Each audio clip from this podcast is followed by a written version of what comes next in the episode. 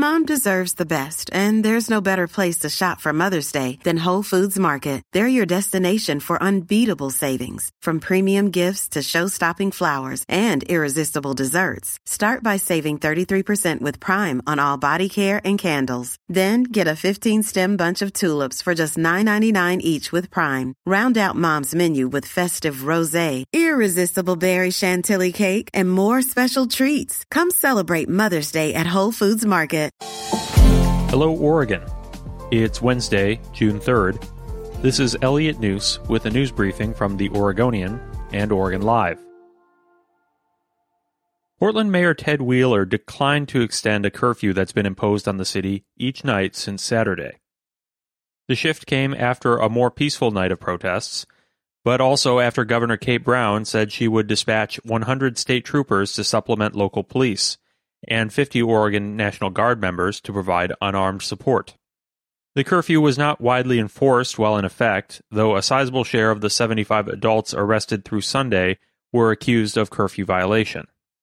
Wheeler also said his request to Governor Kate Brown to deploy the National Guard in Portland over the weekend had been mischaracterized by the governor, who on Monday said the mayor had asked her to put troops in direct confrontation with protesters. Wheeler said he never suggested National Guard troops should be on the front lines doing crowd control, but rather protecting property in a supportive role. Thousands joined in protests late Tuesday in downtown Portland. Go to OregonLive.com for the latest. Oregon health officials say they will expand coronavirus testing for senior care home residents and staff, though they provided few details on Tuesday. Right now, Oregon's testing guidelines prioritize a smaller group of workers and residents at long term care homes. Right now, Oregon's testing guidelines prioritize a smaller group of workers and residents at long term care homes, only those exhibiting symptoms. That's despite federal standards recommending testing for everyone, regardless of symptoms. Washington state health leaders last week mandated that all consenting residents and all nursing home staff be tested by June 12th and promised to provide them with the necessary tests free of charge. More than half of the 157 Oregonians who have died of the coronavirus are connected to a senior care home.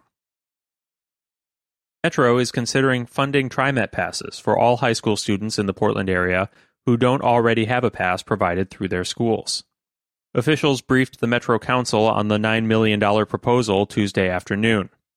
The program is under consideration as part of a broader transportation funding measure the regional government plans to put on the ballot in November. It's expected to include $7 billion worth of construction projects and programs across the Tri County area. The idea behind the TriMet passes is that by making transit easier for kids to access across the region, they'll continue to use the service when they are adults, reducing carbon emissions.